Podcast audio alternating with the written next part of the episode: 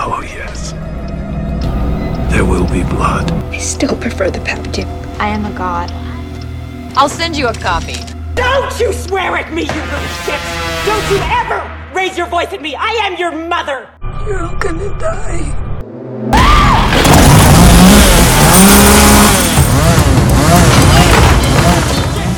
I am going to eat your soul and shit it out, Nicky! Thought you only murdered boys. I go both ways. I forgot the first rule of remakes, Jill. Don't fuck with the original. If you touch my son again, I'll fucking kill you!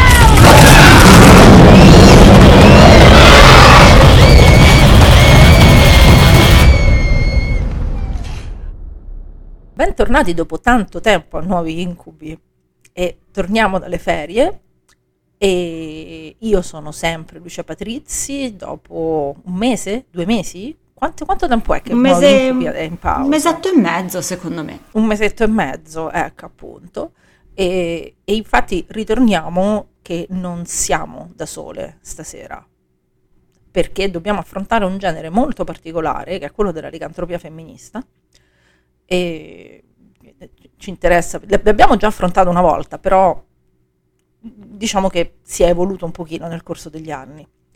E per affrontare questo sottogenere abbiamo chiamato Ornella alias Horror Vacui. Beh, eh, sì, sono qui per, proprio per questo. Ciao a tutte, tutti. Ehm, io, Horror Vacui, beh, vi dico che il, mio- il nome del mio canale, eh, che nasce come, come blog eh, nel lontano 2017, quando non sapevo davvero cosa, cosa fare nella mia vita. Ehm, infatti continuo a scriverlo anche adesso. Eh, ed è anche un canale, un canale Instagram che ha questo, questo stesso nome che si occupa, diciamo sì, ovviamente di, di horror, forse un po' più di nicchia, con magari un occhio al- ai B-movie, ai film dimenticati, ai film che non sono stati distribuiti, ai film che vengono presentati ai, ai festival, insomma quelli che magari non sono mainstream, per quanto l'horror poi non sia mai veramente mainstream, sia comunque già un, eh, un genere a parte. E so- sono veramente contenta di poter parlare di questo argomento qua, e soprattutto perché insomma c'è un motto di vita ehm, popo- popolare che, che spesso, come, come nelle cose più semplici, come con le parole delle persone semplici, dice una grande verità, no? E questo motto, che può anche in qualche modo rappresentare i due film dei quali parleremo, è mi hanno gettata in mezzo ai lupi e ne sono uscita eh, capobranco, per quanto poi insomma anche il concetto di lupa eh, sia, sia assolutamente sì, sì, sì, discutibile, però insomma questa frase mi sembra il- sicuramente il modo migliore per eh, presentarvi per bene. introdurre. Si può anche dire che in questo podcast ci sono due lupi, sono entrambe femmine e entrambe divorano i maschi, e questo insomma è una cosa...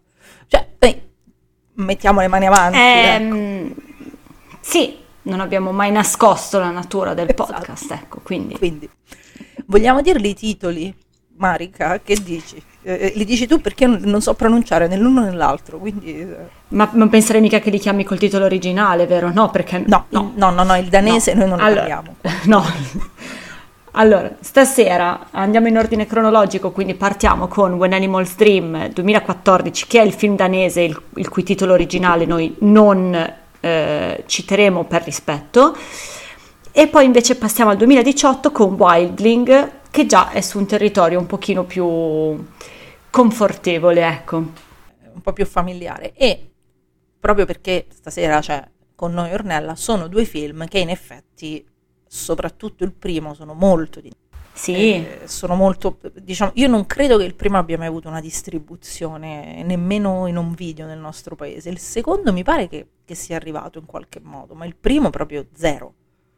Ah, io ho fruito di entrambi adesso e quindi non ho, cioè ne ho fruito in maniera col pensiero laterale perché sono, sono già complessi da trovare senza una VPN, quindi non, ah, di sicuro al momento non sono sulle piattaforme di streaming italiane, zero però si trovano, ecco, basta un pochino, sì di creatività sì, come Eh, sempre. Sì, un minimo di creatività e li trovate. Anzi, a noi ce li ha trovati Ornella, uno dei due, perché io ero impazzita per trovare il primo film, proprio impazzita, non riuscivo a trovarlo da nessuna Mm-mm. parte. Sì, sì, era. E, e a questo punto io sono un po' arrugginita, però mi ricordo qual è la domanda di rito. Ornella, quando è stata la prima volta che hai visto uh, When Animal Dreams?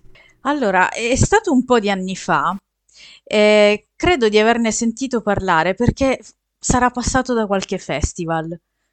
Perché io ho questa compulsione di andare a vedere un po' di alcuni festival, però il problema sono centinaia i festival di, di- di cinema horror, soprattutto in, eh, negli Stati Uniti e in Inghilterra. E, sono così certa che è lì che però ne ho sentito, ne ho sentito parlare, ho visto la locandina, ho- poi ho visto il trailer e poi anch'io ho dovuto attivare il pensiero laterale perché non riuscivo a fare una capatina negli Stati Uniti in quel momento e quindi non c'era... Veniva un po' scomodo. Non eh. c'era altra maniera ed è, è questo il grande dramma del film di nicchia che non viene distribuito, che sarebbe bello condividerlo con tutti e si può solo parlarne se poi questo film non, ehm, non esiste, però è anche vero che a volte funziona che parlare tanto di un film fa magari drizzare l'antennina a qualcuno in terra italica e attivare una qualche forma di, di distribuzione. Però sì, stiamo parlando di, di un bel po' di anni fa, ti dirò probabilmente il 2000 2016. Ok. In realtà il film, pensa, è stato presentato a Cannes, credo in una qualche piccola sezioncina collaterale del festival, però è andato al Fantasia. Quindi forse è quel, perché il Fantasia è grosso, ecco, diciamo è abbastanza... Quindi molto probabilmente mh, ha cominciato ad avere una- un percorso internazionale, perché poi io eh, ne venni a conoscenza tramite Bloody Disgusting, al solito. E invece tu, Marika, come l'hai visto questa? È stata la prima visione questa? Per me, per tutti e due, sì. Sì, sì, proprio perché cioè, ho un pensiero laterale discreto, ma non ero ancora arrivata a questi livelli di accuratezza, quindi ho aspettato questa occasione. Io l'ho visto pure io intorno al 2015-2016, il film danese, perché um, ne avevo letto su Bloody Disgusting e poi il solito Elvezio. Sempre lui. Sono andata a cercarmi nei suoi lib- ne- nelle prime due uscite, e però non c'è ancora, quindi arriverà nelle prossime uscite dei libri di Elvezio. Però lui, lui- lui ne parlò, par- ne parlò credo eh, 2015-2016 pure lui e quindi e, e all'epoca era molto più semplice da trovare, cioè 6-7 anni fa si trovava molto più facilmente. Eh, si poteva, il pensiero laterale sette anni fa era più facile. Si Sì, stava è meglio quando si stava facile. peggio, cazzo. signora mia. E, e devo dire che alla- alla- mi è piaciuto di più questa volta rispetto alla prima. Mm, Mi è piaciuto ok. molto di più questa volta. Sì, cosa, mi ha- cosa non ti è piaciuto la prima volta? Eh, La prima volta l'avevo trovato veramente un po' troppo, co- come dire, non, non lento, mm, perché non esistono i film lenti, cioè eh, Mm. un po' fuori ritmo, ecco. Ok. nel senso che aveva questa introduzione molto lunga il film e prima di arrivare al punto ci metteva un po' troppo, poi rivedendolo in effetti no, non è così, ero distratta, nel senso che comunque è, è importante quello che succede per tutto, per tutto il corso del film. Poi, poi ne parleremo bene, insomma, in maniera approfondita. Però mi è piaciuto molto di più questa seconda volta, sia questo che, che, che Wildling, devo dire. Entrambi i film mi- mi- mi sono piaciuti molto di più adesso che la prima volta che li ho visti. Mm, ok. Ci sta perché effettivamente per me Wildling è stata la prima volta, mentre When Animals Dream mi è piaciuto subito. Wildling un po' ha peccato del confronto e quindi purtroppo mm, mi è piaciuto meno, quindi forse dovrei tipo lasciargli spazio e poi riprendermelo tra un po', perché adesso purtroppo avendolo visto troppo vicino all'altro ne è uscito penalizzato ed è un peccato, perché di per sé non è un brutto film, ma siamo reduci da troppe, sono reduce da troppe licantrope bellissime in breve tempo. sì, è vero. Anche perché la licantropa, e poi licantropa, parliamone. Sì, poi Ecco, quando arriviamo a lui sì, ne parliamo, però Sì, in linea di diciamo massima. che ma ness- in realtà nessuna delle due è tecnicamente si può parlare di licantropia perché non ci so- non, cioè Ginger Snaps sì è evidentemente licantropia c'è un, un- un lupo che la morde c'è, ci- c'è la trasformazione qui è un po' in, in entrambi i film è un po' più complicata la cosa sono diciamo, mutaforma più che licantrope. Creature. Diciamo, creature, esatto, esatto. Raccontiamo la trama? Di Raccontiamo la trama. Dream? Dai, così poi ne parliamo.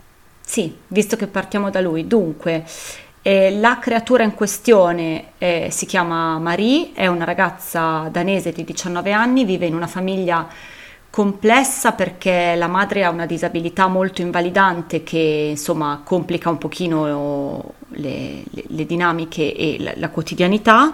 È una ragazza molto giovane, trova il primo lavoro in un... ehm, non so come chiamarlo, una- un'industria del pesce, eh, perché è uno di quei piccoli villaggi danesi in cui tipo si pesca e basta, e lei lavora in un posto agghiacciante, raccapricciante, dove fanno delle cose brutte ai pesci e ai lavoratori. E, mm, e la situazione è, mm, eh, si complica ulteriormente quando cominciano a succedere degli incidenti nel villaggio e sembra che tutti gli abitanti conoscano molto bene il colpevole. Che messa così sembra un giallo, ma vabbè, non lo è. È molto evidente fino al primo istante che non è un giallo, però Però...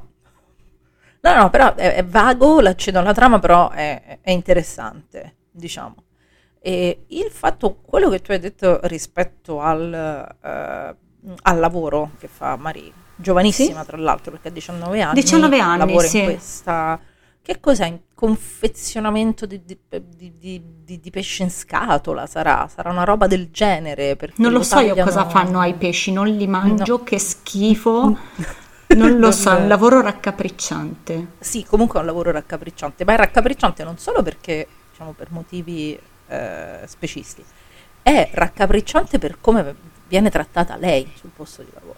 Certo, sì, sì. Cioè, i, i poveri pesci sono quasi il minore dei problemi lì dentro. Sì, sì, sì, anche per loro sono morti, per fortuna. Fortunatamente per loro sono già morti, mentre invece lei è viva. Ed è una ragazza appunto giovanissima che viene, port- viene mandata a fare questo lavoro molto duro e la bullizzano dal momento esatto in cui mette piede in questo posto. E sono tutti maschi. E questa è la cosa agghiacciante. Sai, viene mandata a fare questo lavoro, ma non è che abbia scelta, nel senso che in quel- è un micro villaggio con 13 case e, cioè, e un bar e quello è la fonte di sostentamento della comunità. Quindi o vai Sì. lì o non mangi o non paghi le bollette. Sì, Quindi, sì, sì, cioè, sì, non ma è- poi ritorna questa gioia del film eh, scandinavo. questa... Ma infatti, sempre appropriati all'anima della festa. Esatto, i film scandinavi sono l'anima della festa. E che cosa le succede a Maria? Noi questa cosa la possiamo dire senza, perché abbiamo, abbiamo accennato sin dall'inizio che parliamo di mutaforma, quindi comincia a subire delle mutazioni il corpo di, eh, di- de- della nostra protagonista. Quindi la domanda che io faccio a entrambe, e poi mi rispondete a turno, è: ma è un body horror? Ovviamente faccio partire Ornella che è l'ospite. Sì, esatto. Allora, eh, sì e no, ti dico sì perché qualsiasi cosa che, che riguardi un cambiamento mh, imprevisto, improvviso, incontrollabile può essere considerato body horror, però ti dico no perché questo cambiamento eh, non viene vissuto male da, da chi lo subisce almeno la mia ottica è questa, anche secondo me il punto di forza di questo film meraviglioso. Eh, la, la protagonista vede questi cambiamenti, dice bella lì, eh, ok, me ne faccio una ragione, ne faccio un punto di forza e una volta che acquisisce poi la consapevolezza su cosa siano e perché stiano succedendo, eh, anzi ne fa, insomma, ne, ne fa qualcosa di, di- di ottimo. Eh, il problema semmai è esterno, no? L'orrore è da parte dei- degli altri, quindi secondo me sì, può essere considerato un body horror, però poi insomma rispetto anche a tutti gli altri body horror effettivamente eh, non, non è una trasformazione, non so, brutale, ecco, non ha quella brutalità dei, o quello schifo, insomma, che spesso un corpo che si scioglie o un- so, uno stomaco che si sventra po- potrebbero avere agli occhi di qualcuno.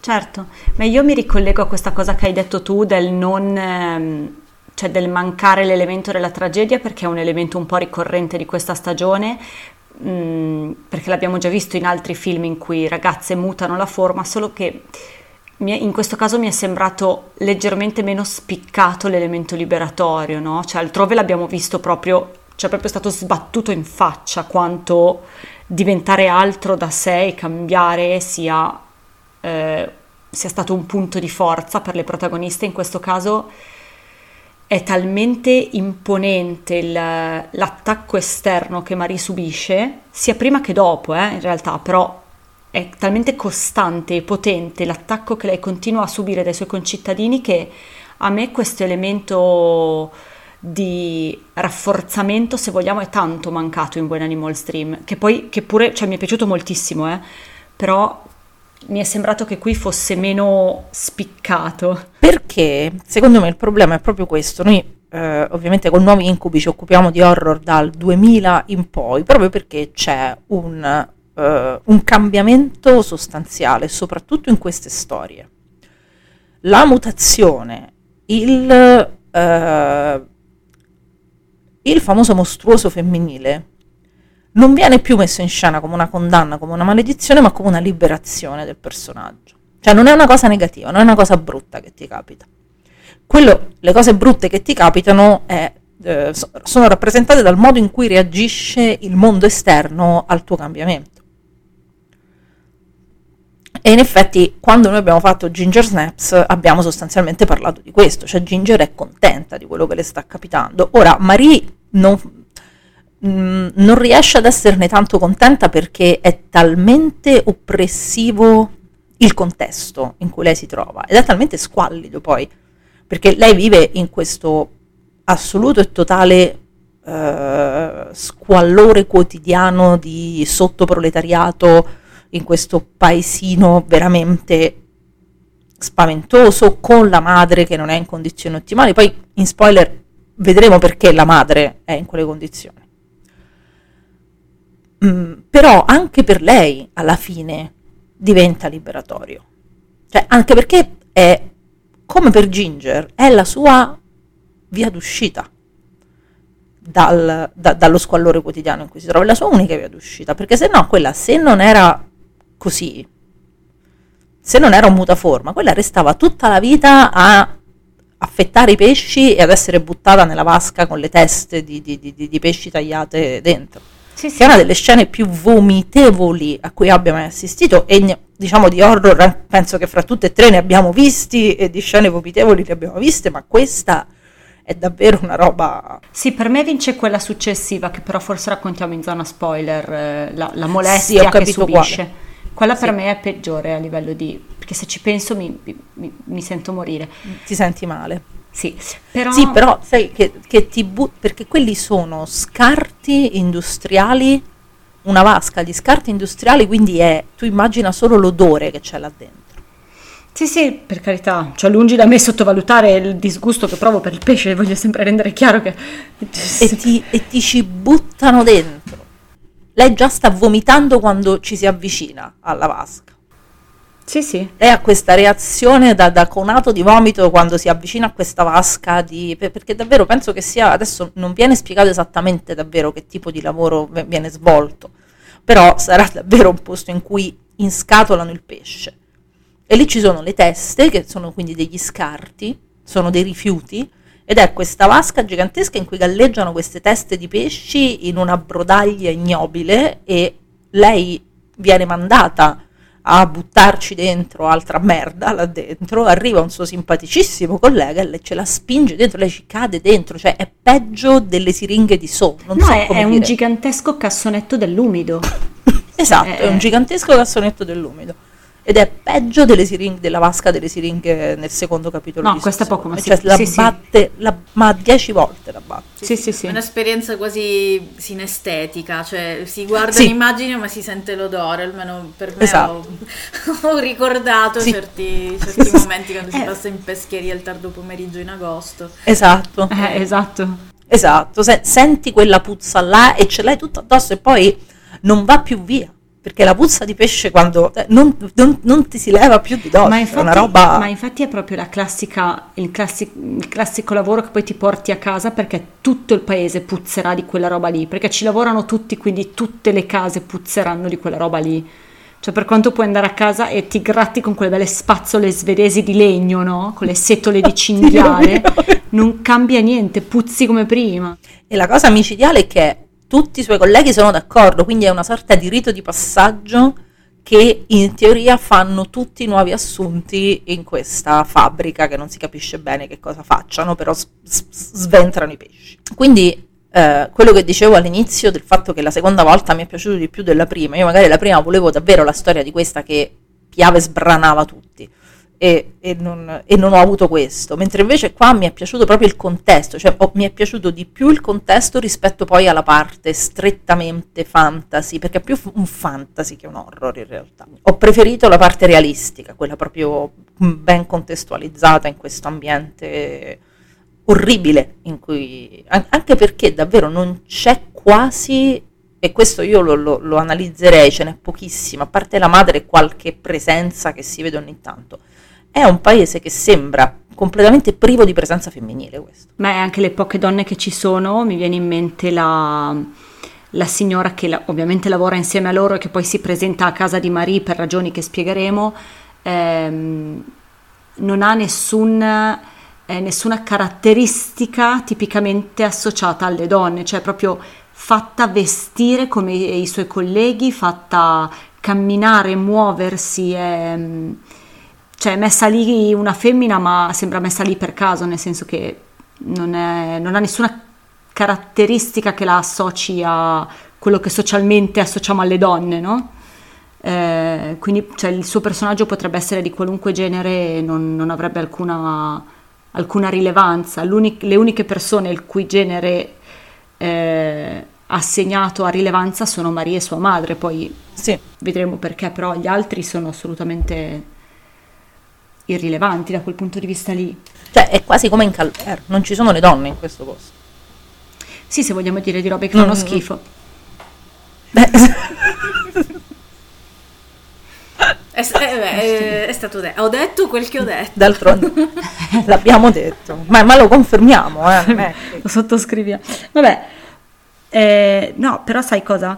Ehm, trovo che sia, per co- per ricollegarmi a quello che stavi dicendo tu, Lucia, eh, che sia ancora più efficace, se possibile, parole grosse, di lasciami entrare nel ritrarre l'immaginario del nord Italia, perché lasciami entrare dove lo metti, lo metti, funziona quasi allo stesso modo, quasi. Questo potrebbe funzionare così solo lì, perché è proprio un villaggio sperduto con nessuno, pochissimi legami sociali, le persone si conoscono ma non hanno reale calore l'una per le altre, sono molto distaccate, si conoscono da sempre ma non, non c'è nessuna relazione umana che rimandi a un minimo di calore, no? Sono tutti così, messi attaccati uno vicino all'altro, fanno un lavoro di merda, fa freddo, c'è puzza di pesce, più danese di così non riesco a immaginare niente. Per- però, mh, eh, scusa, posso chiedere una domanda molto provocatoria, ma il fatto che tu abbia detto Nord Italia anziché Nord Ho detto Nord Italia! è mica un lapsus c'è stato il lapsus, eccolo, e lo lasceremo, e lo lasceremo. certo che lo lasceremo. si può Perché applicare ad altri Io, paesi no, della io- provincia. dai. io sono del nord Italia, lo posso dire, facciamo schifo uguale, raga, lo dico. Facciamo schifo Beh, in effetti, no, comunque, guarda, allora adesso io non so, però ho passato per motivi che non vi sto a spiegare un sacco di tempo in un piccolo paese in provincia di Rovigo, anni fa, e in effetti, in effetti è molto simile come, mm, Eh, vedi? eh, come milieu, mi viene da dire, cioè è molto, c'è questo senso di abbrutimento generalizzato. Allora, vedi che il mio non è stato un errore. Cioè, Eh, È stato un lapsus Era un- freudiano questo, è Eh. stato un lapsus freudiano. eh, cioè Vabbè, così. comunque per unificare lo stivale posso dirvi, insomma, essendo stata sia un po' di qua, un po' di là, che ehm, credo sia una realtà tipica dei piccoli paesini che non sono connessi a, a realtà più grandi, quindi ovunque si vada nel piccolo Sì. paesino, assurdamente, paradossalmente, la relazione umana in qualche modo si, si spalda, che è strano perché eh, in teoria bisognerebbe mm, essere in un nucleo e sentire un senso di forte appartenenza. Questo però spesso non, eh, non si verifica e succede una, appunto, una spersonalizzazione di vite di- che, che non entrano realmente in connessione l'una con l'altra. eh, che è forse l'opposto di quello che succede invece in grandi città dove si dice che c'è l'anonimato, si dice che sia tutto lasciato così, però poi in realtà si vivono delle, de- de- delle connessioni un po' obbligate, però un po' più forti anche rispetto a queste, a queste vite un più, vuote, diciamo, fra virgolette. Io non lo so, perché io davvero ho sempre vissuto a Roma, a parte questa parentesi, però io facevo avanti e indietro per motivi, perché ci ho inciso dei dischi là in quel posto, tutto qua. E mm, quindi ho sempre vissuto a Roma io nella mia vita, non, non- non ho vissuto altrove, eh, proprio la, la vita quotidiana non, non l'ho fatta altrove. E eh, sicuramente mm, i- in una città così grossa ti disperdi, però diciamo le, eh, le- persone che poi tu finisci per frequentare le senti particolarmente attaccate proprio perché se no hai paura di disperderti, cioè di, res- di essere completamente atomizzato, di rimanere solo. Ecco, questo è più o meno il, eh, la, la differenza, credo. Mm, e poi c'è un'altra cosa che ho notato in molti film ambientati in Nord Europa, che c'è una specificità legata alla cittadina di mare del Nord Europa.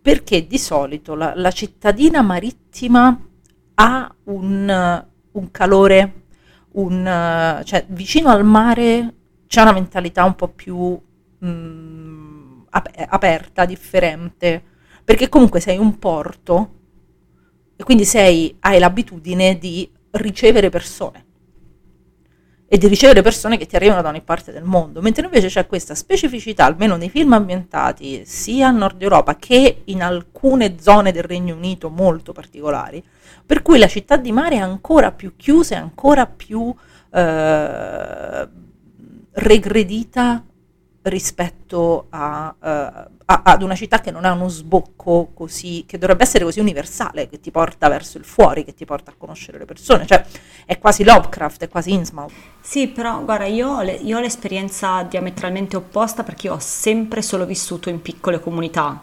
Ehm, e ad un certo punto la differenza che mi, mi sembra lampante è la possibilità di scelta, nel senso che Sì, certo. eh, nel mio paese, io vivo in un paese di 4.000 anime, vuol dire che persone della mia età siamo 30 a voler abbondare, quindi queste 30 sono, eh, se metti insieme 4-5 anni hai neanche 200 persone che ti circondano, la possibilità di scelta è limitata e questo limita la relazione personale perché quelli sono. E quindi se sei fortunato trovi l- l- il livello di ehm, il livello di unione tra le persone, se sei fortunato, diventa, in- in- non lo so, eh, ad un certo punto diventa tutto famiglia, tutto. Eh, se sei meno fortunato, sei vincolato con delle persone che non ti appartengono e che non senti, che non riconosci, che mi sembra molto il caso di Marie, perché lei non, non ha affine nessuno per tutto il film, lei è ritratta da sola, non è mai vista con un'amica, non è mai vista fare due chiacchiere con Eh qualcuno no, non fuori dal lavoro. femmine. Cioè, Sì, ma manca un amico, Non- cioè le persone che conosce le conosce sul lavoro, che presumibilmente invece le conosceva già, però non ha nessuna relazione che sia al di fuori di questa realtà, no? Tutto ruota intorno Sì, sì. alla realtà produttiva, il che mi fa vomitare tanto quanto la vasca di pesce, però Sì, sì, c'è, c'è anche questo da dire che è vero, cioè queste sono tutte persone che si conoscono perché sostanzialmente fanno tutte questo lavoro di merda eh, ed è l'unico lavoro che sembra disponibile in questa cittadina. Non puoi fare nient'altro, come, come o fai questo o, o non paghi le bollette. Anche perché il padre mi sembra che sia assolutamente dedito alla- a prendersi cura della madre. lo diciamo quanto è straordinario il padre di questo film che eh, lo diciamo che forse è la cosa più bella che abbia fatto Mikkelsen, cioè il ruolo più bello, sono parole forti, no Sì. dai, è stupendo. Beh, beh, È stupendo Beh. questo film. Cioè mi ha fatto mi ha fatto commuovere dal primo momento. cioè un uomo completamente annientato dalle circostanze. Sì, è- ed è stranamente un bel... nel senso che col ruolo che ha, poi è difficile parlarne senza fare spoiler, perché col ruolo che ha nella dinamica della, eh, della moglie e della figlia, potre- poteva diventare una roba alla Telma, non so se... Poteva diventare una roba alla Telma. Sì, tranquillamente. Io ho pensato un sacco a Telma adesso, questa seconda volta che ho visto il film. Ci ho pensato tantissimo perché anche lì c'è un rapporto padre-figlia abbastanza com- eh, Complesso. diciamo. Complesso. e anche lì siamo in ambiente nordico, lì c'è proprio il contrasto tra grande città e piccolo centro da cui Telma arriva. E- mentre invece qui c'è un'umanità nella- nella- in questa figura paterna che comunque ha come compito assegnatogli quello di reprimere quello che sta succedendo, perché eh, questo Sì, sì. deve fare. Certo. Non è che... Però lo fa in un modo tale che, che poi alla fine è davvero il personaggio per cui si prova più, più empatia. Eh, perché è il caregiver. Perché invece, Eh sì. mentre Marie la vediamo uscire dalla dinamica familiare, poi forse era meglio se ci stava, però all'inizio la vediamo uscire, lui mai. Cioè lui, tutte le volte in cui lo incrociamo, è a casa a svolgere il suo lavoro da caregiver, quindi avere a che fare con una persona che per come la conosciamo noi nel film è completamente assente, ha una vita dedita a prendersi cura di una moglie che non gli, non gli può più dare nulla e lui è annullato in questo ruolo, non, non lo conosciamo in nient'altro e è davvero fa proprio tanto piangere. Soprattutto perché l'ultima volta che l'ho visto era Magnussen, capito? Cioè Sì, adesso sto povero esatto. povero uomo. mi ha distrutto. Questo povero attore che davvero... eh, io, io faccio una proposta a questo punto, dato che secondo me questo è un film molto difficile di cui parlare senza andare a svelare effettivamente qual è il problema di Marie e di tutta la sua famiglia, io entrerei subito in zona spoiler. Che dite? Ma sì, stiamo già parlando da tipo 20 minuti, andiamoli. Sì, andiamo. infatti, io direi che si può fare perché comunque non è che ci abbiamo un, un timer o cose del genere, possiamo serenamente cominciare a spoilerare tutto lo spoilerabile così cerchiamo di far capire che cosa effettivamente è successo a Marie, perché è così, che, che cosa è successo a sua madre e tutto quanto. Quindi, allora, trovare il film non è facile, però si trova. E se volete ve lo mandiamo, cioè ce, ce lo chiedete e noi ve lo mandiamo. Più di così. Perché noi siamo per fare. la cultura popolare. Esatto, e condivisa. E quindi, se non avete visto il film, fermatevi adesso. Se non l'avete visto e non ve ne frega niente degli spoiler, proseguite tranquillamente, però sappiate che adesso noi facciamo gli spoiler.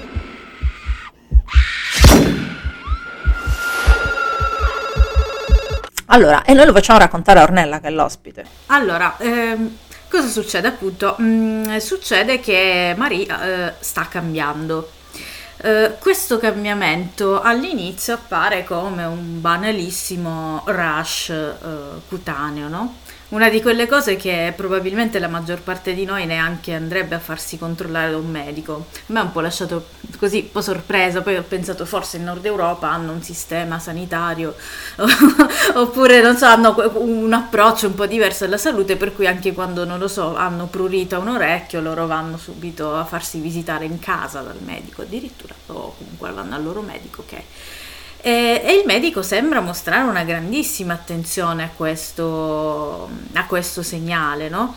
Eh, o sta lì ad osservare, fa 3000 domande e sta anche un po' addosso a sta ragazza che ovviamente insomma non si spiega eh, il perché, perché lei eh, oltre a cambiare è inconsapevole di tutta una serie di cose appunto che appartengono al passato suo, di, di sua madre, della sua famiglia eccetera. Quindi Marie ha questo sintomo, non sa perché, inizia a osservare dei cambiamenti.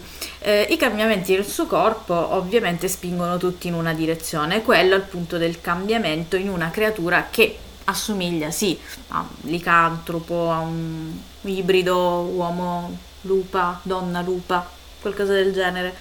E per quanto appunto sì, effettivamente non si tratta di, di licantropia. E, e questi cambiamenti sono progressivi ma inesorabili, quindi avvengono con una certa, con una certa continuità. Marie non riesce a, non, non ha la minima consapevolezza di cosa sia, ma se li fa accadere comunque lo stesso. Continua a vivere la sua vita, continua a lavorare, eh, oltre a essere bullizzata da- dai colleghi meno simpatici, ne conosce uno che invece mh, eh, col quale insomma nasce una, una relazione e che eh, fra l'altro è uno, l'unico probabilmente, il- uno dei pochi, ma sì direi l'unico, che la segue in qualche modo che non le va contro, che non le cospira contro, eh, che è attratto da lei non importa quali siano i cambiamenti o quanto pelosa stia diventando, mi, mi va bene, insomma comunque è un po' l'uomo dei sogni se vogliamo, proprio per questo, e si aggrega e ne riconosce anche in qualche modo la, la predominanza, perché eh, Marie comunque è una ragazza, un personaggio presentato come una ragazza do- dolce ma non docile, secondo me, lei è anzi è assertiva lei fa tutto quello che vuole e, e il suo ragazzo questa cosa la, la riconosce, la accetta e, e lui la- gli piace, la, la- segue assolutamente, cioè lei è la leader in, quella- in quel rapporto. E- ed è anche un po' un corrispettivo secondo me di questa figura paterna della quale si è parlato, si è parlato prima, solo in maniera diversa. Ora, perché? Ehm, nella famiglia di Marie, come si è detto, c'è una, anche una madre, una madre costretta in sedia a rotelle che eh, non si muove, non parla, non sembra, eh, non so, ridotta in una condizione abbastanza grave di, eh, di salute. Non è chiaro quale sia il suo problema, si scoprirà che il suo problema è che ha la stessa sindrome, possiamo dire, le stesse caratteristiche fisiche di, eh, di Marie, ma viene tenuta a bada eh, da determinati farmaci e anche da una cura maniacale di questo, di questo papà che la, le, le rade via i peli, eh, che la tiene buona, che fa in modo che non si manifesti mai eh, a pieno regime il suo, insomma, il suo potenziale. E, e tutto questo perché effettivamente queste creature potrebbero diventare pericolose in determinati, in determinati momenti. Quindi c'è un motivo per cui viene fatto.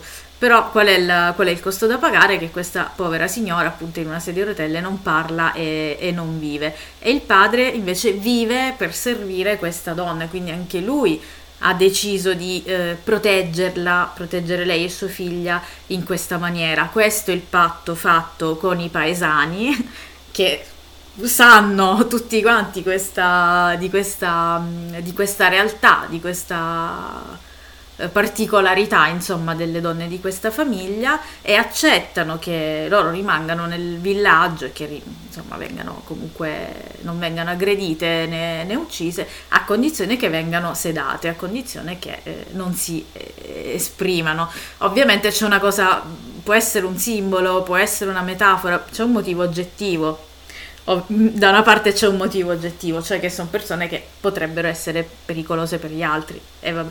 Però è Però- sicuramente metaforico Eh, il fatto, sì. perché abbiamo detto, noi viviamo in questo posto dove sembra che loro siano le uniche donne presenti.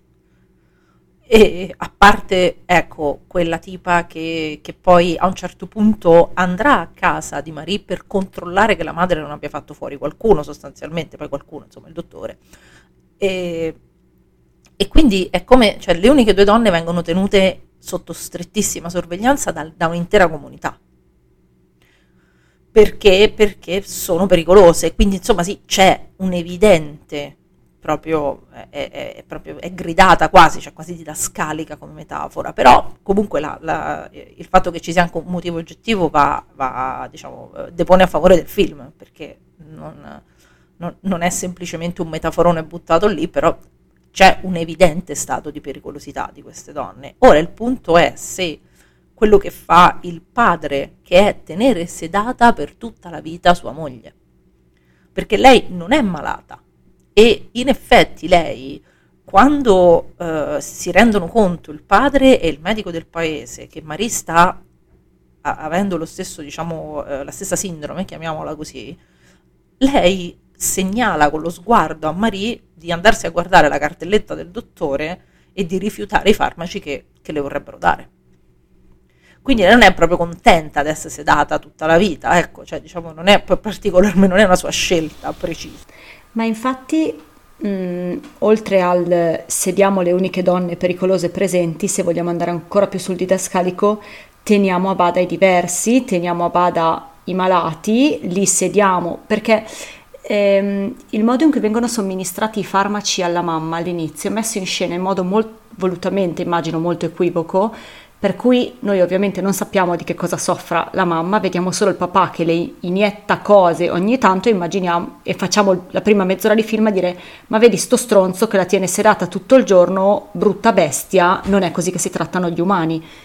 Quindi se vogliamo andare ancora più sul didascalico c'è la malattia che viene trattata in questo... cioè il, trattamento del malato, poi è chiaro che in questo caso ovviamente c'è una ragione che se vogliamo poteva essere oggettiva e poi no perché non mi sedi brutta bestia, però vabbè, No, no, troviamo un altro sistema. sedi, cioè, qual- qualunque sia la cosa, tu non mi sedi. Però- Cioè, al massimo mi fai andare via, però non, non mi sedi, non mi tieni su una sedia a rotelle tutta la vita in stato vegetativo perché lei non parla, non si muove, è imbottita di farmaci. Sì, sì, è, è imbottita. fattissima, strafattissima dalla Cioè, mattina alla sera e non nel senso sì. buono.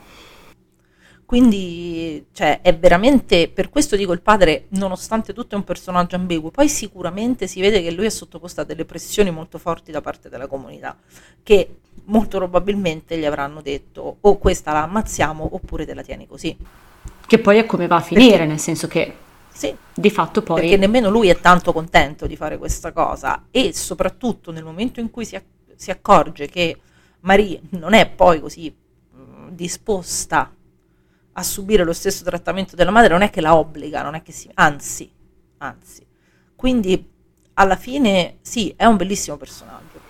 Sì, anche- veramente. anche perché, cioè, a modo di, visto com'è finita, perché ormai siamo in spoiler, quindi effettivamente poi quando cominciano a morire delle persone, nello specifico il medico, poi la comunità riesce a uccidere la madre e a questo punto il padre la lezione l'ha imparata, cioè la prima volta ha provato ad assecondare le regole del buon vivere e hanno portato comunque a quello che lui cercava di evitare, quindi a questo punto figlia mia vai con Dio, se puoi ammazzane più che puoi mentre vai e tanti saluti. Quindi a Sì, una certa il papà comunque, che comunque all'inizio ha dovuto sottostare a queste pressioni esterne, ha visto che comunque contro la collettività non poteva vincere. Sì, lui fa appena il gesto di fermare Marie, quando poi lei a un certo punto prende e se ne va, ma diciamo è un gesto giusto più che altro perché non vuole perdere sua figlia, ma non perché la vuole fermare. Sì, sì, esatto. È quello il punto. Quindi alla fine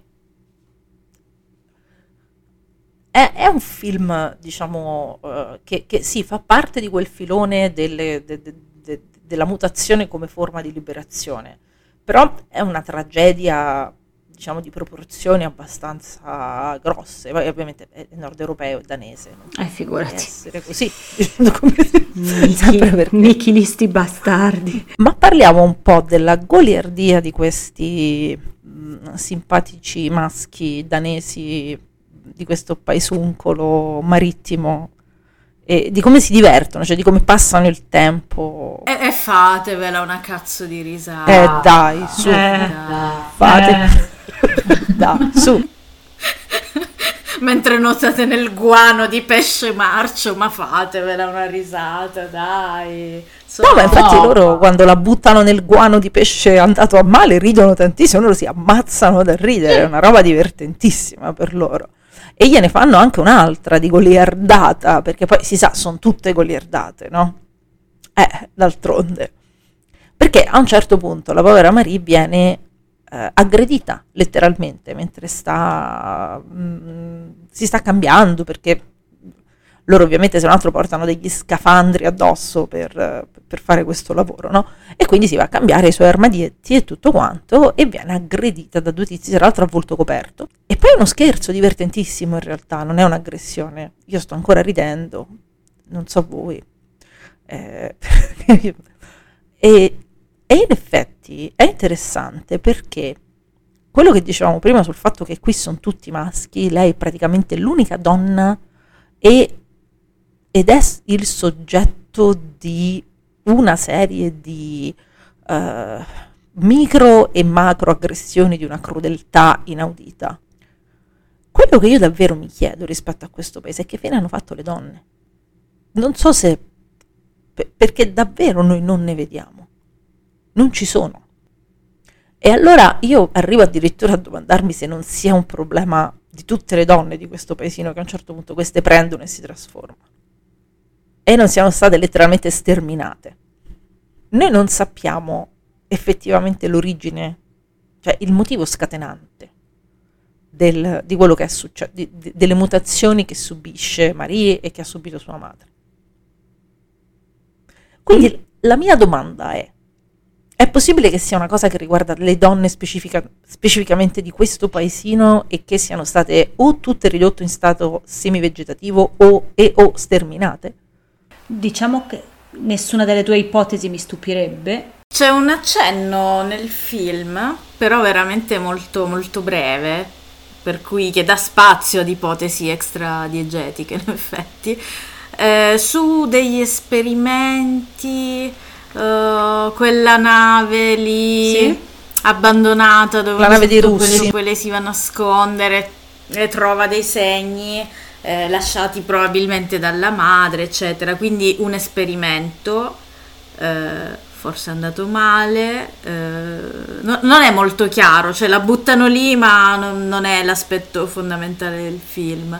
Eh, però sì, è possibile che come hanno fatto l'esperimento su- sulla madre di, di, di Marie, magari hanno fatto anche su... E che a questo punto poi fatto l'esperimento su una generazione sia diventato genetico, c'è un elemento ereditario, quindi poi passato alla generazione successiva. Infatti, Anche perché se Maria è stata lasciata vivere fino a quell'età, evidentemente ancora non si era a conoscenza del fattore ereditario eventualmente. Per quello che era così monitorata a vista dal medichello. Possibile? eh, eh, anche per questo uno sfogo sulla pelle diventa un affare di Stato praticamente. E, Eh sì. eh, e- e in effetti cioè, tutte le goliardate, cioè il modo in cui lei viene trattata da, eh, dai suoi colleghi di lavoro è davvero una roba, cioè è grottesco, diventa, a un certo punto diventa grottesco. E, e ovviamente in un, in un paese senza donne la Sa, goliardata è sessuale e- perché tutta l'attività nor- di vita normale ve- viene a mancare, no? Se manca l'elemento femminile. Per questo ho pensato un po' a Calvert io quando, quando ho rivisto il film, che però erano dettagli che effettivamente la prima volta che l'ho visto non avevo molto notato, però il- i rapporti che ci sono tra i maschi del paese sono molto simili a quelli che, che, eh, che- che- Mhm. vediamo in Calvert. L'atteggiamento che hanno nei confronti l'uno dell'altro, questo comunicare attraverso semplicemente atti di violenza, perché loro comunicano così. E, e quello, e quello che fanno a un certo punto a Maria lì agli armadietti è talmente, è talmente osceno,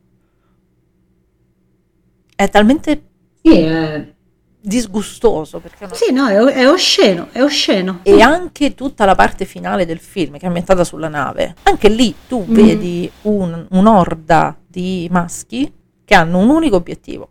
E lì c'è, c'è finalmente un po' Sì. di, di- di sana catarsi, perché a quel punto davvero c'è la liberazione di questa poveraccia. Perché diciamolo, che cosa fa Marie alla fine del film? E qui la- rilascio la parola a Ornella. Diciamolo, che cosa fa? Beh, eh, Marie, eh, riprendendo appunto quel, quell'adagio popolare eh, dell'inizio, appunto dopo essere stata buttata in mezzo ai lupi e forse in mezzo ai pesci marci, eh, ne esce effettivamente fortissima mh, eh, capobranco, nel senso che eh, finalmente riesce a ad avere la sua metamorfosi perché non viene inibita, non ha farmaci, non ha nulla è, è forte, è molto più forte di, di- di- un altro, di un qualsiasi essere umano, non importa che sia maschio, non importa che sia più alto di lei, perché è comunque una creatura diversa, e, e ritrovandosi in questa, in questa nave dove viene portata dai suoi, appunto da questi compesani che la vogliono far fuori, che la vogliono che la vogliono eliminare, invece li, li aggredisce, li uccide, li, li, li squarta, li sgozza uno per uno eh, lasciando eh, vivo soltanto il suo, il suo, ragazzo che in effetti non era lì comunque per farle, per farle del male, anzi era lì buono buono, zitto, non, non fiatava, fai tutto quello che vuoi cara, assolutamente hai ragione tu e, e così. E quindi, quindi se, se l'è sfangata, se è sfangata questo Beh, Insomma, è, è, giusto così. Sì, sì, è giustissimo. Però, sai, cioè il compimento di un, di un percorso, di una, eh, di una metamorfosi. È, è, quello che non è successo a sua madre. Alla fine c'è, c'è quel momento molto bello. Quel momento molto bello in cui eh, la madre della, della ragazza eh, interviene, cioè fa, fa appello a quel briciolo forse di, di, di forza che, che, che, gli è rimasta e aiuta la figlia affinché non venga eh, sottoposta con la coercizione a certe sedazioni, a certe, a certe, assunzioni di farmaci, eccetera, e fa in modo che lei possa, possa andare via. E, e forse l'ultimo gesto che farà questa, farà questa donna, no? Sì, sì, sì, perché poi effettivamente è l'ultimo, perché poi la mattina dopo uh, Marie la trova morta.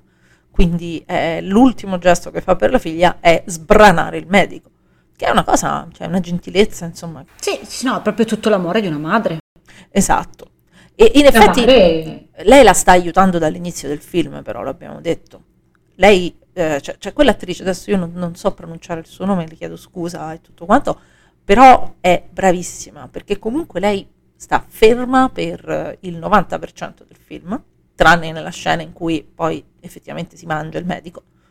E, e soltanto con gli occhi lei comunica a Marie tutta una serie di cose, per cui è lei che la mette in allarme per prima, è la madre che l'aiuta in tutti i modi, sì, per, co- per, come può, perché comunque questa è una che è veramente imbottita, sedata 24 ore su 24. Sì. Ma infatti la madre è la protagonista del mio momento poetic cinema, perché che non so, cioè lo dico già perché secondo me è, ci vuole in questo momento. Ehm, quando arrivano i concittadini a verificare che la mamma sia tenuta nello stato in cui ci si aspetta che sia, eh, le fanno tutti i controlli del caso, quindi questi a una persona in stato semi-vegetativo le mettono le mani addosso, cercano di cacciarle le mani in bocca per vedere che sia tutto come deve essere e non si capisce se lo spasmo sia volontario o meno, ma la mamma fa un movimento che sembra che stia per mordere il dito al tipo, che cerca di cacciarglielo in bocca ed è quello è il mio momento preferito perché il tipo ha fatto il grosso fino a quel momento appena la mamma ha fatto tipo finta di mordergli il dito lui ha fatto 6 metri di salto sì sì sì ha fatto un salto e è andato dall'altra parte della casa mentre invece nel momento poetic cinema di, de, del film quale mm. um, forse il momento in cui uh, lei è uscita una sera, è andata a bere, ha iniziato a tirar giù litri di birra, come vabbè comunque è tradizione del, degli amici del nord Europa, quindi comunque per lei è una normalissima serata ass- all'insegna della sobrietà. E, e, poi alla fine va a insomma ad appartarsi con con, con, quel ragazzo e insomma dice sì sì ma sa domani potrei non esserci più, domani insomma gli fa capire in qualche modo che bisogna cogliere l'attimo e quagliare perché del domani non v'è certezza. Però ecco la, la leggerezza con cui lo fa eh, anche lì il, il, silenzio con cui lui assolutamente eh, accetta di qualsiasi decisione di quella, di quella ragazza mi è, mi è, piaciuto molto. Sì sì sì anche a me è piaciuto molto quel momento perché poi va lì e, e, e prende completamente lei l'iniziativa, lui è estremamente passivo in tutta la, eh, la, la, la faccenda, quindi lei proprio va lì serena e convinta, gli dice scopiamo. E, e, lui sì, certo, tesoro, assolutamente nessun problema. È, è bellissimo. Io invece ci metto il, la sepoltura fatta, operata da padre e figlia del cadavere del medico, che mi è piaciuta un sacco, questa collaborazione Carina. nel nascondere il cadavere del, del, del, del viscido dottore, mi, mi, è piaciuta tantissimo. E d'altronde ogni relazione, insomma, nasce su questi momenti di condivisione. Ogni di... relazione nasce da quando seppellisci insieme il tuo primo cadavere, certo. Cioè, vabbè, insomma. Eh, l'avremmo fatto tutti più o meno almeno una volta nella vita. quindi- Certo, Sì, è un momento fondativo comunque. se- si cementano i rapporti in questo modo, seppellendo i cadaveri. For- forse per ragioni legali dobbiamo aggiungere che questa è, un- è una battuta ironica, sai? Sì, sì, dobbiamo mettere il disclaimer, stiamo scherzando. Forse. Forse. Comunque, a questo punto io direi, allora, io, io premetto per eh, chi ci ascolterà che questa è stata un'incisione funestata da una serie di problemi tecnici, uno più grosso dell'altro, quindi io non ho idea di quello che uscirà fuori alla fine di tutto questo. Però, d'altronde, questo è, torniamo dalle ferie e troviamo i problemi, vedi, eh, eh, anche nel podcast è così. Però intanto noi possiamo passare al secondo film, che è Aspetta, possiamo, posso dire, fare solo un'aggiuntina minuscolissima tutte le aggiunte che vuoi. Sì, sì, sì. No, brevissima. Che alla fine abbiamo detto che il fatto che lei scappi è una cosa, cioè che lei se ne vada e lasci la città, per lei è super liberatorio, però non se ne va da sola e siamo di nuovo al punto di lasciami entrare, che il ruolo della persona che de- deve mh, abbandonare la sua vita in favore del supportare quella di qualcun altro torna anche qua. Il padre smette di farlo perché si libera di tutte e due, ma Daniel, poveretto, è rimasto vincolato lì pure lui. Eh, vabbè, Quindi, vabbè, piccola nota dolce amara, ma se ci serve uno schiavo, Ma lui è, è- contentissimo, è una... Lui non si, non si fa il problema, sì. ecco. Cioè la, la differenza principale è che là parlavamo di due bambini e quindi la, la questione era su un piano etico diverso. Sei adulto, sei consenziente, guarda, eh, ti tocca questa cosa qua. Sì, infatti, poi d'altronde nel momento, nel momento in cui lui decide di non reprimere la natura di questa, di questa ragazza, di questa donna, e di lasciare che sia esattamente quello che è, il problema neanche si pone più di tanto. Sì, sì, Perché in realtà è- lei, eh, abbiamo detto, non è classicamente un licantropo. Quindi lei non è che va in giro a mangiarsi la gente perché non può farne a meno. Eh, non, non- non- non è uno zombie che deve mangiare la carne, no, è semplicemente una creatura che cambia forma. Se accetti la nuova forma che ha assunto questa, questa creatura di cui ti sei innamorato, insomma quello che è, va tutto bene, non è un problema. Poi sì, magari è un po' aggressiva, però ti piace che lo sia. Quindi. Vabbè. Insomma, ognuno ha i suoi difetti. Esatto. Però è proprio l'idea di abbracciare la trasformazione e di non volerla reprimere, secondo me, che distingue effettivamente anche il personaggio del padre, che in effetti lui Sì. la moglie la perde in questo modo. Sì, sì, dal primo istante, certo. Esatto, da Daniel che invece questa cosa la accetta, la abbraccia completamente. Beh, il nostro romanticismo comunque, vedi che sotto sotto tutti gli episodi, vero? esce fuori. Però in realtà il romanticismo a parte, torna anche quel discorso che facevi tu prima sul- sulla cura del malato, sul trattamento delle persone disabili e tutto quanto. Sì, perché lui effettivamente non cura proprio niente. Esatto. Cioè, lui accompagna. Eh, lui semplicemente la accompagna nel suo processo di, di- di trasformazione. Mentre Mhm. invece tutto il villaggio e anche il padre, con tutto che il padre è un bel personaggio, partivano dal presupposto che quello fosse un difetto, una malattia, una cosa da correggere, da curare.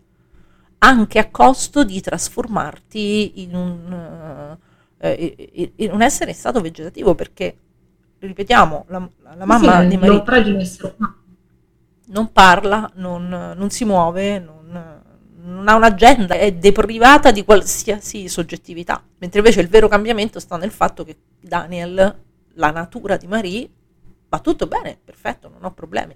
Quindi la lezione è, bambine, trovatevi un Daniel. Esatto, bambine trovatevi un Daniel. E bambini non rompete i coglioni, cioè accettate il fatto che comunque abbiamo anche noi una Bambini siate un Daniel. Esatto. Cioè non, re- non reprimete la natura dice- delle persone che avete accanto. No, ci sta, ci sta assolutamente. Ma è bella questa polarità dei personaggi, in effetti. Son- non dico che so- siano degli opposti, semplicemente sono davanti a un bivio, quindi la vecchia generazione, se vogliamo di- dire così, ha fatto delle scelte, la nuova generazione ne fa delle, ne fa delle altre, quindi dato una base comune le possibilità sono, gli output sono diversi. Sì, infatti. Certo. E la- l'output di Marie, sì, stermina un villaggio intero e questo potrebbe essere un problema per qualcuno, però se non altro si libera e da lì il film è ambiguo, cioè c'è una chiusura mh, in sospeso, diciamo, noi non sappiamo dove andranno, che cosa faranno, però si prospetta comunque un- un'esistenza diversa, fuori da quello squallore.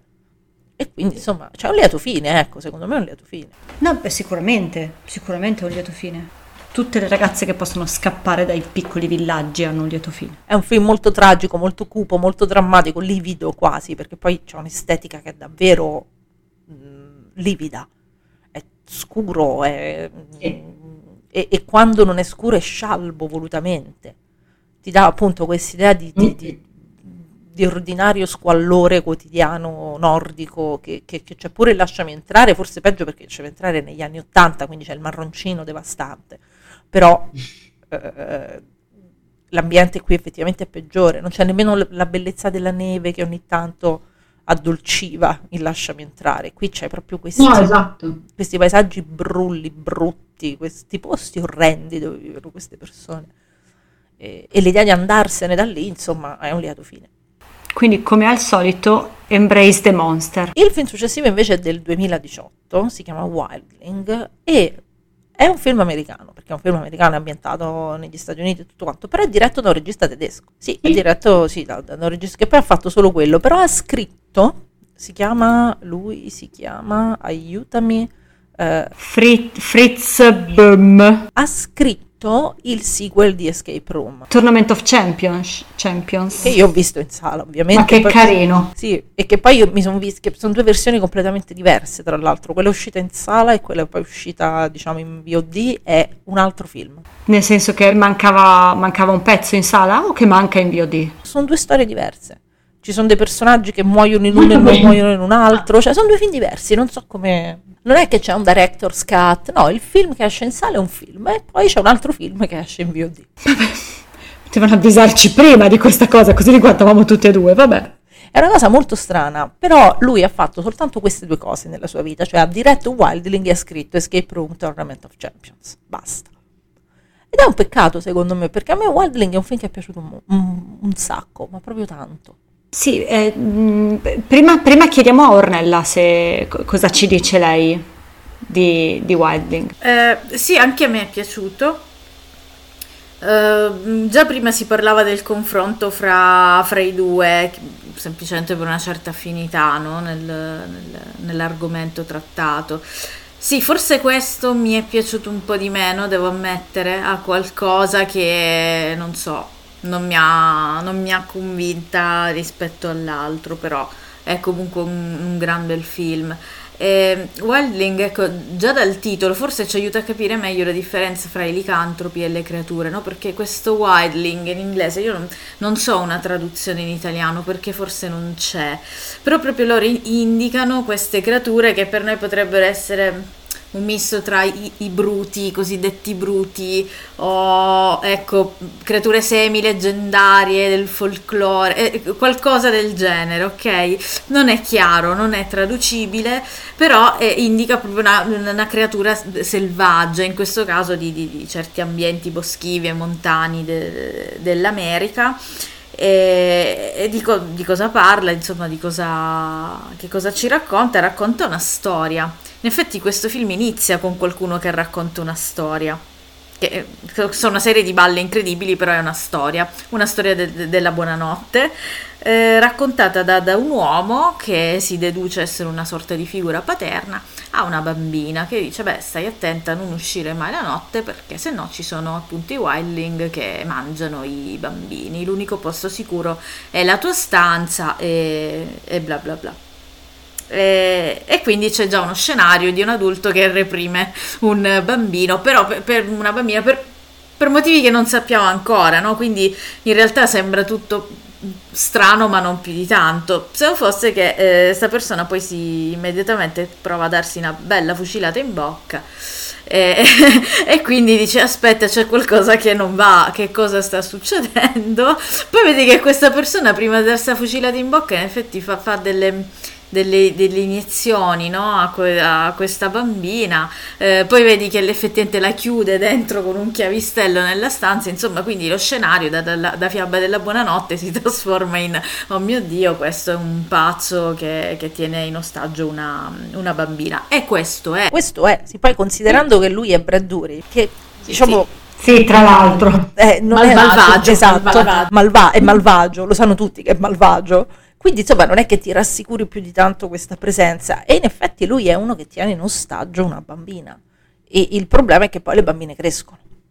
Beh, questa per un po' non cresce però, eh. Per un po' non cresce, però poi non, non c'è più niente da fare a un certo punto. Cioè, qui parliamo proprio, eh, se in, nel film danese eh, diciamo, la mutazione viene inibita attraverso eh, la riduzione in stato catatonico della, diciamo, di, di chi è affetta da questa sindrome per cui diventi una bestia. Qui noi abbiamo l'inibizione della crescita. Ma, ma io super ingenua che pensavo avesse il diabete. Ho detto, vabbè, poverina, se è malata, forza di darle tutte queste cazzoni dolci, avrà il diabete. Ci ho messo un attimo, non sono affilatissima. E, e quindi che, diciamo che cosa succede? Che a un certo punto questa, questa bambina, che poi non è tanto bambina perché è, una, è un'adolescente, che non è mai uscita fuori dalla cantina in cui è stata rinchiusa, viene affidata a... è, è un po' strano, perché viene affidata allo sceriffo, alla sceriffa del paese, che è Liv Tyler, tra l'altro.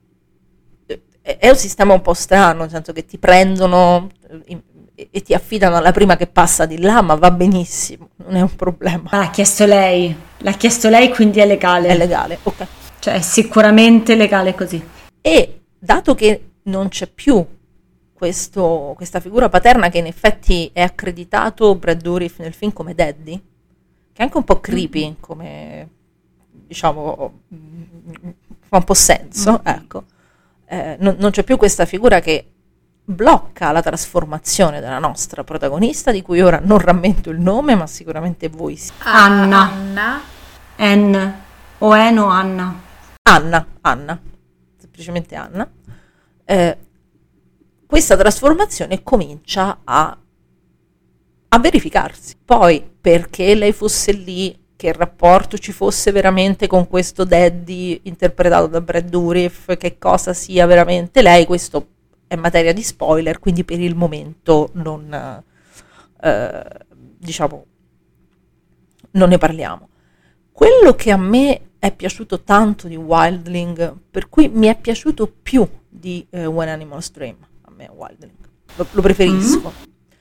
è che Wildling ha questa componente da fiaba nera, macabra, proprio da racconto della buonanotte che ti fa paura, che per motivi, diciamo, di eh, stringente realismo, il film danese non ha. Mi manca tutto il lato fiabesco, è, è molto... Poi sì, c'è anche da dire il film danese è anche più povero di Wildling, quindi. Mm, diciamo parte, parte, parte, in svantaggio perché la patina fiabesca la dai se c'hai più soldi, se no c'è la cittadina mm-hmm. di pescatori, quello che tieni. Rispetto al film danese, Wildling è più una fiaba nera. E quindi a me ha ricordato In compagnia dei lupi, ovviamente in tono minore, però come, come tipo di racconto, come, proprio come tipo di racconto io lo tendo a preferirlo, cioè l'horror fiabesco io lo preferisco sempre.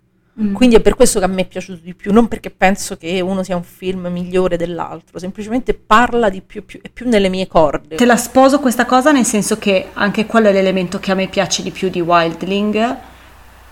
Mi ha solo perso nei momenti di ingresso nella società perché poi se, avesse, se per tutto il tempo avesse mantenuto quel tono lì, quello che c'è all'inizio e che poi recupera sul finale, quando poi ne parliamo dopo, ma la manifestazione è completa e riprende quei toni lì dall'inizio, per me era il paradiso. Mm, non è, cioè, sono completamente con te eh, in quanto ad affinità di, di preferenza. Purtroppo però mi, mi ha perso, cioè mi perde un po' nella parte di dal momento in cui si esce dall'ospedale, perché appunto poi non è spoiler nel senso che abbiamo parlato già della fucilata, quindi eh, Anna viene salvata e dal momento in cui esce nella società ed entra a casa dello sceriffo, della sceriffa, eh, mi perde un pochino. Mm. Non so se sia colpa di Liv Tyler, non mi piace parlare male delle attrici, solo non è la mia preferita. O se in generale proprio è il film che in quel momento perde un pochino di fascino ai miei occhi e quindi poi ritornare in quel mood lì sul finale. Mm, ok, però ti avrei voluto sempre così, cazzo. Avrei voluto tutto così. Ma eh, sì, diciamo che eh, effettivamente il film ha questa parte mediana che si affaccia nel teen drama. Cioè, pr- prima ancora di essere un coming of age, diventa un teen, teen drama con eh, lei che inizia a scoprire il mondo e va bene, eh, ci può stare, è tutto nuovo, c'è molta ingenuità da parte di questa, di questa ragazza, tutto è, è, è, è, mistero, il ciclo è una cosa no, nuova, inaudita, i ragazzi sono, sono una cosa nuova, i, il bullismo, le, le altre ragazze, le, le, le, feste eccetera, però sa un po' di teen drama che per carità non ha un difetto intrinseco, però in certi momenti può, può piacere o non piacere, sicuramente spezza l'atmosfera iniziale. Eh, forse per separare i, i due mondi anche, è eh, un modo molto per definire in maniera netta quel tipo di vita che c'è lì eh, della, insomma, del, della protagonista prima di entrare nel mondo eh, ordinario e poi quest- quella lì che invece è fatta di tutt'altro che nulla a che vedere con la sua condizione, se possiamo chiamarla così. Eh, e forse è questo che non mi ha fatto proprio gioire, appunto, questo, questo momento in cui semplicemente lei mm, si mette insomma, a pomiciare, eh, a bere, va alla festa sbarco. Insomma. Ma perché appunto questo è un film americano e difficilmente il film adolescenziale eh, eh americano, perché sia statunitense che canadese fanno la stessa cosa, eh, riesce a prescindere dall'ambiente dell'high school dalle, mh, mm, dalle schermaglie eh, amorose tra, tra, tra teenager, è, è, proprio un, è un rito di passaggio che, che, quando gli americani ti fanno il coming of age è una roba che ti, la festa in cui ti ubriachi, cioè sono tutti punti fissi, paletti che è difficilissimo non trovarli nel cinema americano. Il, il, il film danese ti risulta e è effettivamente molto più originale perché ti, ti, butta un adolescente, perché lei è un adolescente in ambiente lavorativo, in una fabbrica in cui fa l'operaia sostanzialmente. E non hai la scuola, non hai l'istruzione, non hai quasi l'elemento dei coetanei. Viene completamente a mancare tutta quella parte tipica del teen, del teen movie, che sia drama, che sia horror o del coming of age, perché ovviamente noi siamo cresciute col coming of age fatto negli Stati Uniti o in Canada eh, e, soprattutto con l'horror, con lo slasher americano e canadese, noi ci siamo cresciute tutti, cioè è una cosa, è, è, è, è un brodo culturale in cui siamo state immerse e quindi vedere una cosa come eh, When Animals Dream ci sembra assolutamente inaudita. Dici, questa, io quando comincio a vedere, dico, ma questa quanti anni ha? Ma è possibile che questa va in fabbrica? E, un, e non va nella, e non va nella high school e non, non, cammina a rallenti nel corridoio, ma com'è possibile questa cosa? Ce la meritavamo la camminata nella scuola danese, però. Sì, sì, ce la meritavamo, ce la, ce la saremmo meritata. E quindi effettivamente cioè, eh, si vede moltissimo, anche se il regista di Waldering non è americano, comunque si vede moltissimo che questo è un film che, ha, che viene da quel tipo di cultura là. Anche se poi va in una direzione un po' diversa e tutto quanto, però è quello. E e, e, da quello è difficile uscire. Noi abbiamo buttato, noi abbiamo una lista di film che dovremo coprire nel corso del podcast e saranno 3-4 quelli che fanno a meno dell'ambientazione high school, delle pomiciate, delle ubriacature alle feste, delle altre ragazze che ti bullizzano. È, è, è, è una rarità assoluta trovare nel cinema horror statunitense con protagoniste adolescenti un'ambientazione diversa da questa. E, e, per quanto riguarda Liv Tyler, secondo me non è Liv Tyler il problema, è il personaggio. Sì, che, sì è possibile, anche qui non è che rivesta un personaggio straordinario. Capito? Non, mi racconta molto poco. Il rapporto tra le due anche non è ben... Cioè, non c'è, non è... Non È vero. Perché viene ad un certo punto buttato lì il fatto che la famiglia, mh, dunque eh, Liv Tyler che, eh, che è la sceriffa e che se la porta a casa vive con il fratello minore, no? E viene, che poi sarà il centro della vita scolastica di Anna, viene accennato il fatto che hanno avuto una famiglia de merda e quindi lei si è portata a casa il fratello minore, no? È una cosa che viene solo buttata lì. Quindi a questo punto c'era la possibilità di costruire un tipo di relazione familiare, non necessariamente materna, ma comunque di dinamica familiare con Anna, che, che non ha mai avuto una, una presenza femminile nella sua vita perché è sempre solo stata con il papà e l'avrei voluta un pochino di più quella cosa qua, cioè l'avrei voluta un pochino più spiccata perché poteva uscire una cosa anche molto potente, no? Anche per il personaggio di Liv Tyler che si trova sta donna, sta ragazza che di punto in bianco diventa qualcosa di nuovo.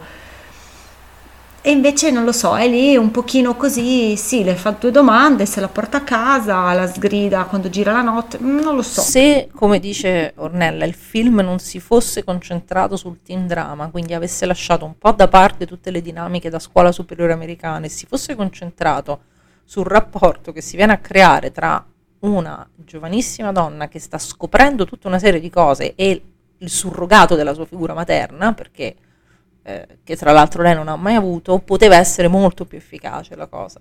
Mentre invece si, si, il film cade nel, nella tipica rappresentazione dell'adolescenza americana. Per me di per sé non è un difetto, nel senso che anche Ginger Snaps aveva forte quella componente qua, però dall'altro lato riusciva a parlare anche di dinamiche familiari con un approfondimento azzeccatissimo e per nulla fuori luogo nell'ambito del, di quel tipo di racconto lì. Qua forse si è un pochino persa quell'occasione lì, senza voler sempre fare dei paragoni che non sono neanche corretti. Il fatto che sia un cliché tipico, anzi un trope tipico del, del cinema americano è, vabbè, è, è cosa, diciamo, è, è, una banalità dirlo. Poi dipende da come le fai le cose. Eh, lo puoi fare in maniera molto originale, molto diversa, oppure lo puoi fare semplicemente attenendoti al copione tipico. E Wildling in quella sezione là, cioè eh, biblioteca, bulletti, mi invitano alla festa, mi ubriaco alla festa, eh, prendo la cotta per questo, cioè è molto standardizzato come, ed è anche abbastanza normalizzante come percorso quello di Anna. E quindi sì, eh, n- non è gestita benissimo la parte centrale. Su questo io sono assolutamente, cioè, vi, appoggio su questa cosa, non è gestita benissimo, però a me piace molto tutta la parte iniziale secondo me c'è un finale che è meraviglioso. Wildling. È meraviglioso. Bello, vero? Il finale di Wildling è meraviglioso. Io non voglio fare spoiler, ma siamo dalle parti dei finali di Kusama, eh. Cioè, che, che bello, che bel momento per il cuore quando arrivi alla fine e vedi quella cosa lì e... Che gioia! Cioè, emotivamente il finale di Wildling è molto più forte rispetto a quello di When Animals quello- Dream. sì, senz'altro. Anche perché, diciamo, tipicamente nord europeo, cioè è flat. Mentre invece eh, Wildling fa un po' così, però poi quando sale, sale, sale tanto. ecco. Sì, sì, quello è vero, ma sai, Wildling decide di andarci giù proprio con come un ariete quando mi metti in ballo la bambina prigioniera e allora dillo che vuoi, vuoi ridurmi a uno straccio, grazie. Ok, quindi vabbè, sì, sì, no, sicuramente emotivamente tocca corde più... Cioè, poi per prigioniera Più di Brad. Dourif, io insisto, guardate che è importante questa cosa, perché, quando, perché Brad Dourif è, è- un attore eccezionale. Adesso perché noi è la voce di Chucky, però in realtà lui è un attore eccezionale. E come ti fa il matto scocciato vero lui? È difficile che ne trovi uno che te lo faccia così bene, capito? È difficile proprio al mondo. E anche il suo personaggio, sì, è negativo, è cattivo e tutto quanto, però c'ha, c'ha degli elementi di ambiguità che te lo rendono interessante. Facciamo spoiler? Che dite? Sì, perché... Perché? Se no non si può dire niente. Andiamo, andiamo in spoiler, così poi Ornella ci, ci- ci racconta di chi è questo Daddy.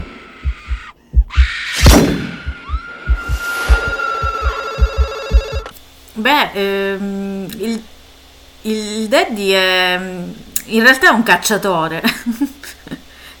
il daddy è un maledetto cacciatore eh, di wildling, di, di- di- di creature, di, queste creature che esistono lì, lì dove avviene la, la narrazione, insomma in quel, in quel mondo lì esistono, non, non sono simili a co- nulla di, di quello che noi conosciamo, cioè non sono Bigfoot, non sono, sì assomigliano un po' forse ai lupi mannari, ma non sono lupi mannari, sono, sono queste creature antropomorfe, un po', un po' animalesche, ferine, che vivono secondo me in pace e tranquille poi, eh, a me non, non, non so, io sono io dalla parte dei wildling, cioè mi, mi sembrano così carini e pacifici. Eh, poi sono comunque specie animali, eh, quindi magari cacceranno, faranno i, lo- i loro porci comodi come qualsiasi specie, cercano i loro spazi, eh, che poi l'uomo se, se ne vuole riappropriare sempre, quello è un altro discorso. In ogni caso, appunto, il Daddy è un cacciatore di wildling che durante una, una battuta di caccia, probabilmente una delle ultime, è riuscito a farli fuori praticamente tutti, ma ma eh, mosso a compassione, non si sa esattamente perché, eh, prende con sé una, una piccola sopravvissuta, una, appunto una piccola di Wildling, eh, che poi ha l'aspetto di, di- di- un qualsiasi altro essere umano, quindi magari da piccoli no- sono glabri, non hanno l'aspetto che hanno da adulti, non sappiamo molto forse di questa Beh, mitologia. beh sì, cioè la sola cosa che sappiamo è che se funzionano tutti come Anna, la trasformazione inizia con la pubertà, quindi Con la pubertà. da bambini. Sembrano bambini Sono come come, i, i cuccioli della carica di 101, non hanno ancora le macchie. Esatto. Eh, E, così lui decide di, di prendere con sé questa, questa bambina, appunto relegarla in questa soffitta horror, assolutamente, chiuderla lì, imbottirla di- di- di ormoni per inibire la crescita, qualcosa del, del genere.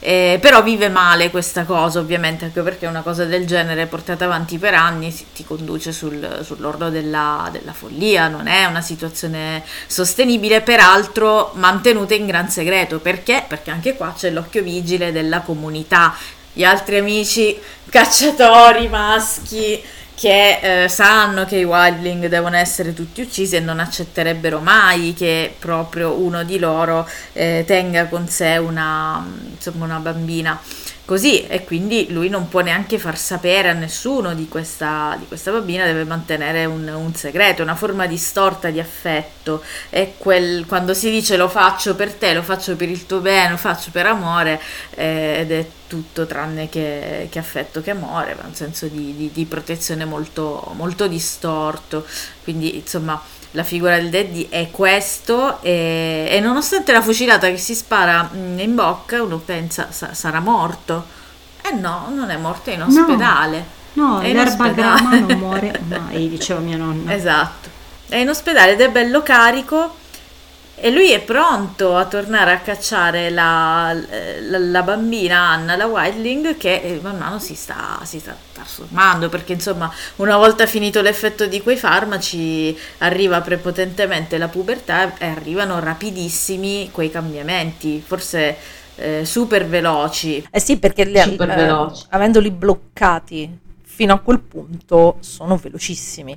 Tra l'altro lui si spara quel colpo di fucile in faccia perché quando lui si, è- si accorge che i farmaci non, non ce la facevano più a bloccare la crescita di Anna, lui la deve uccidere, la deve sopprimere come si fa con gli animali, proprio è pronto lì con la siringa, non ce la fa e si spara in faccia.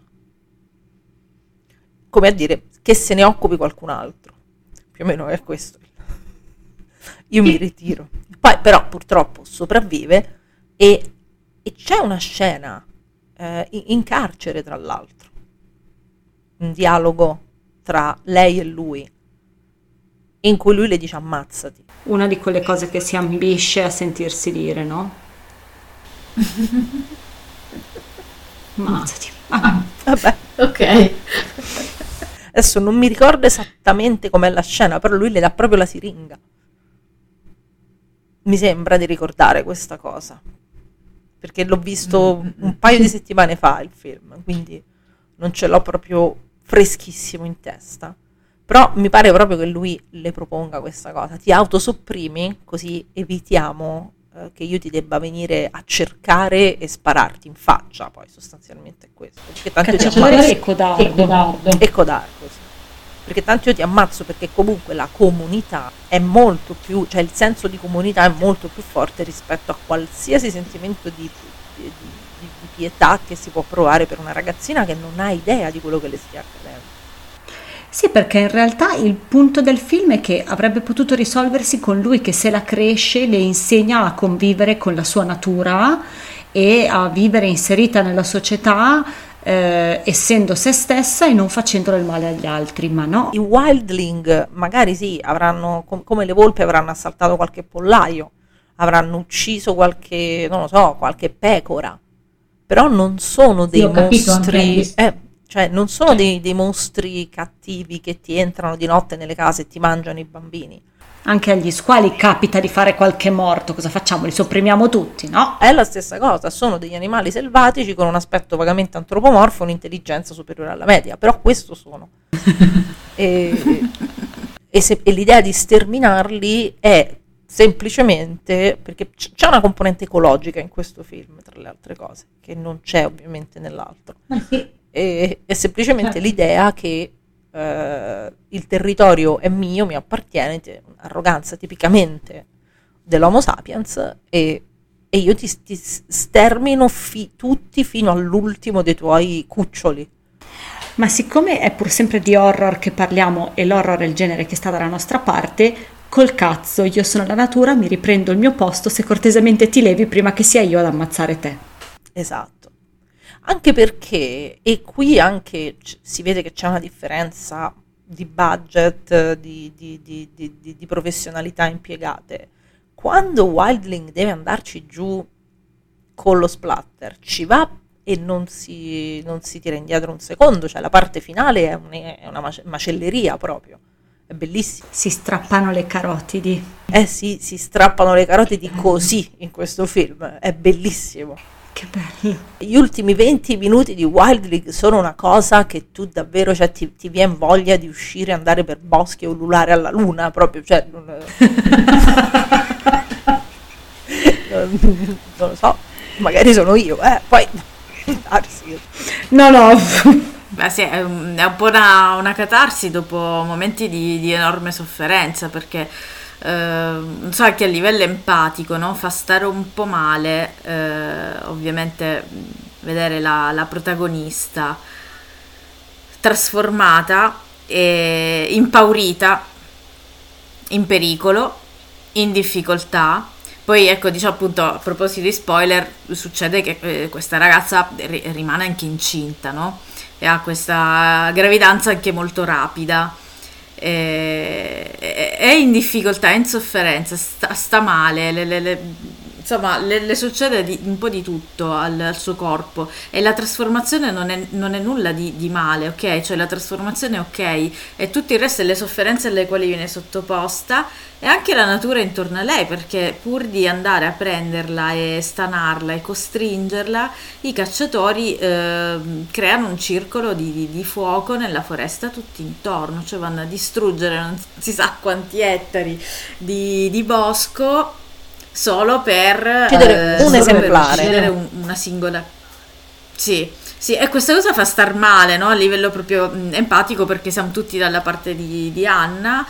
E, e quindi eh, poi c'è un momento di forse di, di- di catarsi, eh, di, necessità di, di sentirsi insomma più, più- liberi, no? In un certo modo, perché è molto opprimente la, la sensazione proprio di, di- di- di braccaggio. Sì, sì, di non, No. avere, di non avere una via di fuga.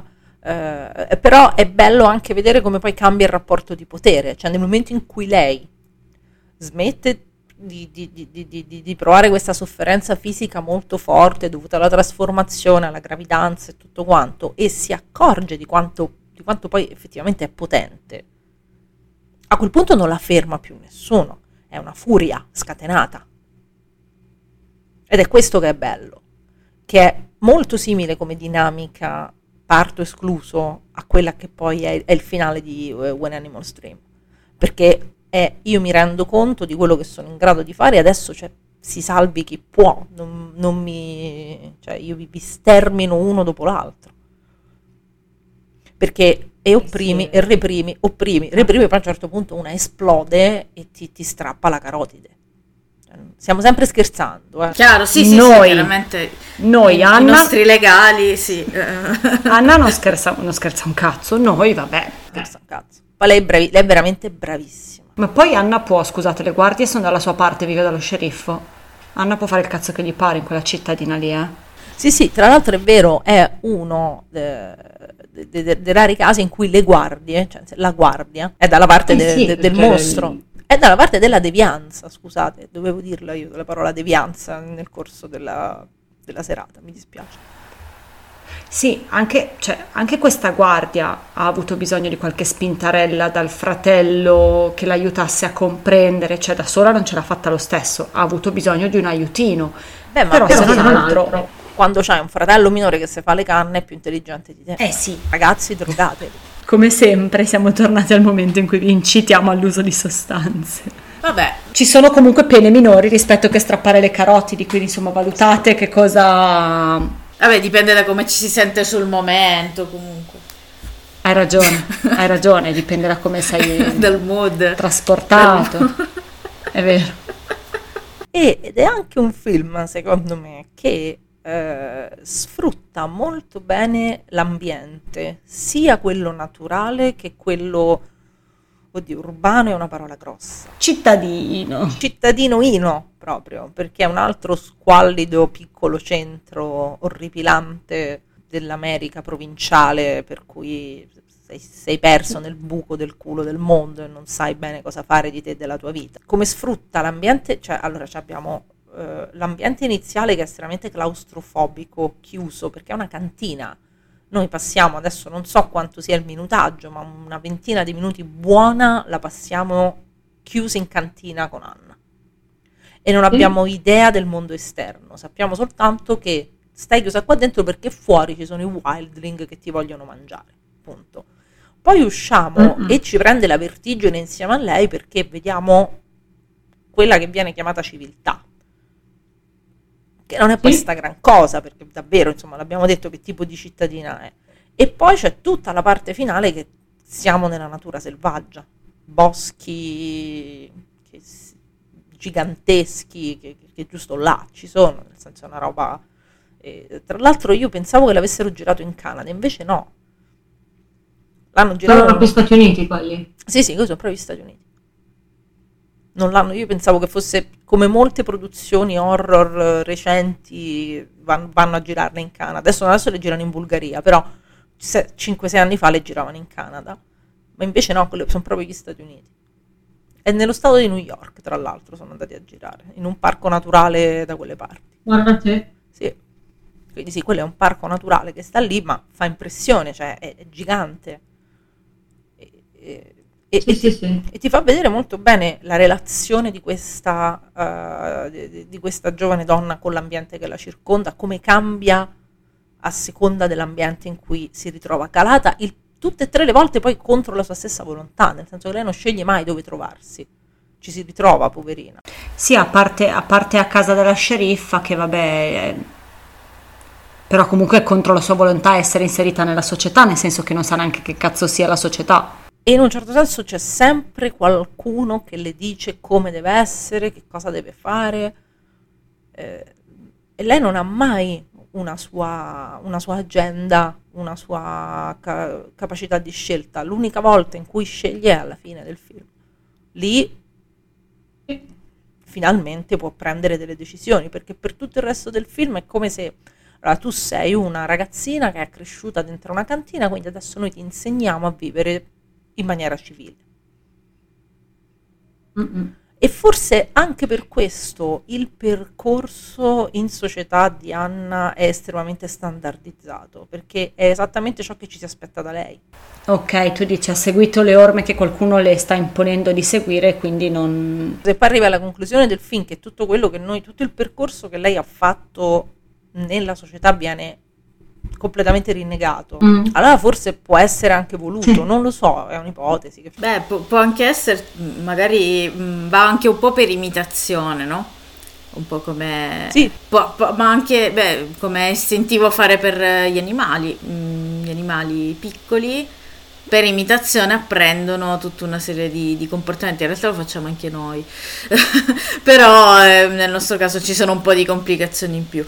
E allora lei si limita ad adeguarsi a quello che si ritrova intorno, che forse non è il massimo de- de- dello stimolo intellettuale, una cosa abbastanza semplice, è una cosa abbastanza standard. Ecco, quello che è lo standard della- dell'adolescenza media americana. Devo fare questo, devo andare a scuola, devo socializzare, devo andare alle feste. E, e- e cerca di vivere, c'è un momento in cui lei cerca di vivere la vita eh, normale di un adolescente di provincia americana, però si vede che lei sta, sta recitando, cioè che, che non, è, non è il suo ambiente, non è il suo posto. E, e si nota da- dai piccoli gesti, da come si muove. Poi lei è molto brava perché ti dà sempre questa idea di una cosa selvaggia buttata in mezzo a, eh, a- Mm. alla società civile. A questo punto quello che viene da, da chiedermi a me è, una volta che la trasformazione è completa, quanto resti di umano e quanto invece sia biologico, perché a questo punto sarebbe interessante capire quante delle decisioni che prende una volta diventata animale siano eh, diventata wildling, non animale, siano scelte consapevoli dovute anche a quello che le è successo quando è stata lanciata in mezzo ai lupi o quanto invece sia poi solo conseguenza biologica della trasformazione punto e basta Io credo che il bagaglio di quello che le è successo lei se lo porti dietro anche quando ha quella reazione così violenta e ha quella reazione così violenta proprio perché è vissuta in mezzo alle persone, diciamo, e ha anche scoperto che avere a che fare con le persone spesso non è igienico, ecco, come dire, non è, non è particolarmente salutare. E, Certo. e, e oltretutto lei sa che dovrà scappare per tutto il resto della sua vita, vivere nascosta per tutto il resto della sua vita, perché figurati se la lasciano in pace. Però la, la cosa che sappiamo è che però non, non dovrà più scappare da sola perché è questo poi no, che impariamo alla fine del film che non è effettivamente non è l'ultimo esemplare e di conseguenza Non sono estinti, ecco, questo è. Perché in realtà il- i cacciatori di, questo- di questa comunità puntavano all'estinzione. Boh, sì, alla fine mh, po- sembra anche di mh, poter sentire i pensieri di questa ragazza. Ci sono momenti in cui lei non, non parla più, no? Eh, no- non parla, non, non- verbalizza. Sì, poi le parla pochissimo in tutto Sì, il film. quindi, Esatto, insomma, Pe- però capiamo che cosa vuole fare. È come se avessimo il suo punto di vista. E quindi molto rimane. E, e in più c'è il, c'è il fatto che lei è in contatto con alcune figure positive. Eh, oltre al, appunto al ragazzo, che comunque, eh, per carità, anche il padre di, di suo figlio, figlia, no? volendo alla fin fine, avrà pure un minimo di considerazione per lui. Ehm, oltre alla, alla sceriffa, c'è anche quella figura un po' particolare di, quel, di quell'uomo eh, che vive nei boschi e che è in contatto in qualche modo con la natura e che non è ostile nei suoi confronti, anzi conosce la sua natura, gliela può raccontare, la, l'aiuta volentieri, quindi magari lei ha questo bagaglio per cui ha imparato a capire che sì, gli uomini sono cattivi, però eh, si possono fare dei, dei distinguo, ha, ha ricordi e tutto e, e quindi avrà mantenuto qualcosa eh, de- della sua, so, della sua esperienza, ecco, non... eh, No- non credo sia una trasformazione totale o magari nella natura di queste creature comunque avere una certa, una certa coscienza di tutto il mondo che le circonda, perché no? Sì, perché comunque essendo dei, dei ibridi hanno entrambe le parti, cioè hanno la parte umana e diciamo la parte belluina che convivono serenamente. E infatti non sono mai presentate come delle creature violente, dannose, pericolose, sì, perché ovviamente sono forti, ti, ti- ti- staccano la carotide, l'abbiamo detto. Certo. Però non, non c'è mai un momento in cui tu dici questi sono malvagi, cioè sono, sono- non è davvero il licantropo di, di- dell'ululato di Giodante, non è quel tipo di, Mm. di- di belva Sì, lì. sì, sì. Capito? Cioè, comunque il film è tutto dal punto di vista di Anna ed è tutto dalla parte di Wildling. Non c'è proprio neanche un momento minuscolo di dubbio su dove eh, parteggi il film, ecco, non- o il regista. No, no, certo. Sì, anche quello che diceva Ornella prima, il, il wildling non è mai concretamente minaccioso e non abbiamo il singolo episodio di violenza scatenante come invece in When Animals Dream, da cui poi parte la sedazione e, e quant'altro. Qui c'è solo, sono solo minacciosi in potenza, quindi non abbiamo le- l'episodio violento, ce l'abbiamo alla fine dopo che l'uomo è un'ora e venti che rompe i coglioni e allora questa ti stacca la carotide, perché dall'inizio del film che la insegui, le, le fai le trollate che ti nascondi dietro la porta, la vuoi fare fuori e quindi questa a una certa risponde e, e risponde male, ma è come toccare i cuccioli delle mamme orso, no? Poi vai a casa senza una gamba, eh, scazzi tuoi. Cazzi tuoi, sì, infatti, sono cazzi tuoi. Però effettivamente in quanto creature sono asso- cioè, non vengono mai ritratte con un modo minaccioso, il punto di vista non è mai di, lo spettatore non è mai spaventato dal Wildling, anzi siamo qua che ci struggiamo per sta ragazza. È come, co- come nel film danese, come in Ginger Snaps, come in gran parte dei film basati su queste trasformazioni ferine dei personaggi femminili, non è la trasformazione, non è la belva che ti deve spaventare, è chi in un certo senso cerca di reprimere questa parte ferina che a un certo punto esce fuori. Certo. Sono quelli che ti devono far paura. Poi da- dalla parte del mostro è dagli anni 30 che ci siamo e non abbiamo mai guardato da un'altra parte, però in questi casi più che mai no, nei casi in cui la- è la donna che diventa mostruosa e che si fa ammazzare che ci tocca particolarmente, no?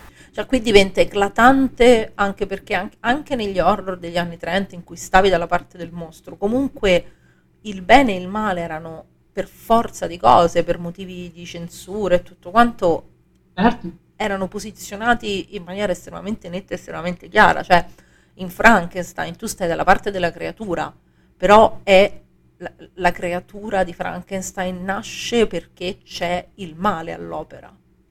C'è una perversione della Sì, scienza perché, che... perché è indiscutibilmente cattivo Esatto. chi ti ha messo in quella posizione. esatto. certo. Qui invece manca completamente la componente del male. Il male non è sovrannaturale, posto che siano creature sovrannaturali, eh, perché poi c'è anche questo da dire, posto che lo siano, perché molto probabilmente non lo sono. Eh, comunque, Sì, sì, sì, eh, a, a prescindere c'è una nozione a partire più o meno da... eh, io salterei proprio gli anni zero perché è un po' complicato, ci sono le eccezioni, l'abbiamo detto 20 volte, Ginger Snaps, però comunque a partire più o meno dagli anni 10 c'è una nozione di sovrannaturale e mostruosità che diventa assolutamente neutrale, Mm-mm. non è né buona né Sì, sì. cattiva. Cioè il mostruoso non ha più una... eh, non viene più visto in termini morali. Sì, perché prima avevamo bisogno, cioè avevamo bisogno di umanizzare i mostri per renderceli accessibili. Arrivati a questo punto non è più necessario umanizzarli per renderli accessibili, possiamo preservarli nella loro mostruosità e goderne in quanto tali senza dare loro un valore morale. senza, senza dar loro un valore morale, cioè non sono cattivi, non sono buoni, sono mostri. Punto. E il mostro, Sì, sì, sì. a seconda di come, eh, di, di- come la- la- il resto della società lo respinge, accetta, lo fa stare per fatti suoi, lo contrasta, lo reprime, reagisce. Però non è ma- male in sé. Eh, probabilmente grazie al cielo perché è cambiato un attimo la, la mentalità, anche se non abbastanza. Per cui, mm, insomma, ancora lì l'occhio giudicante della società man mano mm, si fa sempre meno importante e c'è l'idea di accettazione della, della diversità.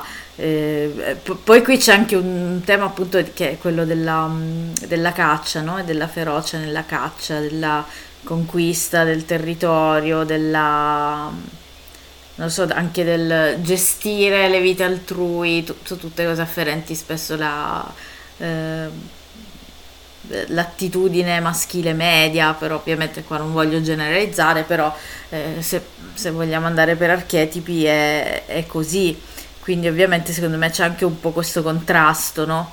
Tra una femminilità che emerge e una, un mondo maschile che reprime. C'è, c'è un modello di mascolinità socia- imposto socialmente che in effetti chi rifugge il modello di, di mascolinità è il fratello di Tyler, che non è quel tipo di maschio, lui non va a caccia, non, non, queste cose non le fa, mentre invece mh, c'è questo modello, cioè il maschio deve essere così, che per forza poi va a contrastare con questo, uh, questa femminilità che è assolutamente naturale perché una è un costrutto sociale, l'altra invece è l'espressione naturale di, di, di ciò che questa persona è. E, certo. e, poi vediamo chi vince, cioè ci mettiamo uno contro l'altro e vediamo chi, chi la spunta. Eh, in questo caso, per fortuna, in Wildering la spunta la natura. Beh, fortunatamente, anche perché se no, eh, altro che horror, cioè sarebbe stato un film ci avrebbe distrutti psicologicamente un finale un film come Wildling lo fai uscire nel, eh, nel 2000 e lei alla fine muore. Ginger alla fine di Ginger Snaps Ginger. muore. Mentre invece passano 14 anni e entrambe le creature mostruose non solo sopravvivono ma trionfano. Quindi è cambiato qualcosa è evidentemente cambiato qualcosa proprio nella messa in scena, nella rappresentazione, nella percezione del mostruoso femminile. Ecco. Sì, beh, forse siamo pronti a accettarlo. Fino a questo momento continua ancora a essere legato all'elemento della scoperta della sessualità e della crescita fisica e sessuale, che ha, ha perfettamente senso, però secondo me andando avanti supereremo anche quello step qua e diventerà anche una cosa molto, in senso molto più ampio e non solo vincolata a quel momento lì. Ci stiamo già arrivando, eh, però. Se tu ci pensi, Giulia Ducournau ci è arrivata già. Beh, sì, sì. Eh, sì. Lei ci è arrivata già sì, sì. Questa, eh. a svincolare la scoperta della sessualità dal, da, da, da, uh, dall'esternazione del mostruoso. Eh, l'ha già certo. svincolata. Quindi sì, ci, ci, arriveremo serenamente. Poi ci sono le avanguardie, e Giulietta nostra è un'avanguardia e poi insomma chi arriva dopo arriva dopo. Lei è servita ad aprire la strada a chi era pronto a, ad ascoltare quello che avesse da dire, cioè un, un'apertura al mondo della donna che prescinde da, dal momento del quel momento lì specifico della vita e si amplia a tutto il resto. Perché qui siamo molto ancora legati al corpo. Eh, è una cosa un po' inevitabile probabilmente, però al di là del concetto di mostruosità può avere tantissime sfaccettature, la mostruosità banalmente interiore, è qualcosa che mette i brividi, no? Uh, cosa c'è di peggio di, uno, di, una psicopatica, di una pericolosa, no? Qu- quello dovrebbe far paura però siamo ancora molto molto molto legati al, al corpo, no? E allora probabilmente il corpo della donna è sempre la, eh, al centro di un certo tipo di attenzione, però questo film magari sposta quel tipo di attenzione, inizia un pochettino almeno a scardinare tutta una serie di, di idee legate all'attenzione che si dà al corpo della donna, ai canoni al quale viene sottoposta, quindi è, è una cosa progressiva è una cosa progressiva, però siamo ancora lì mh, mm, con il corpo femminile comunque. È anche vero che l'horror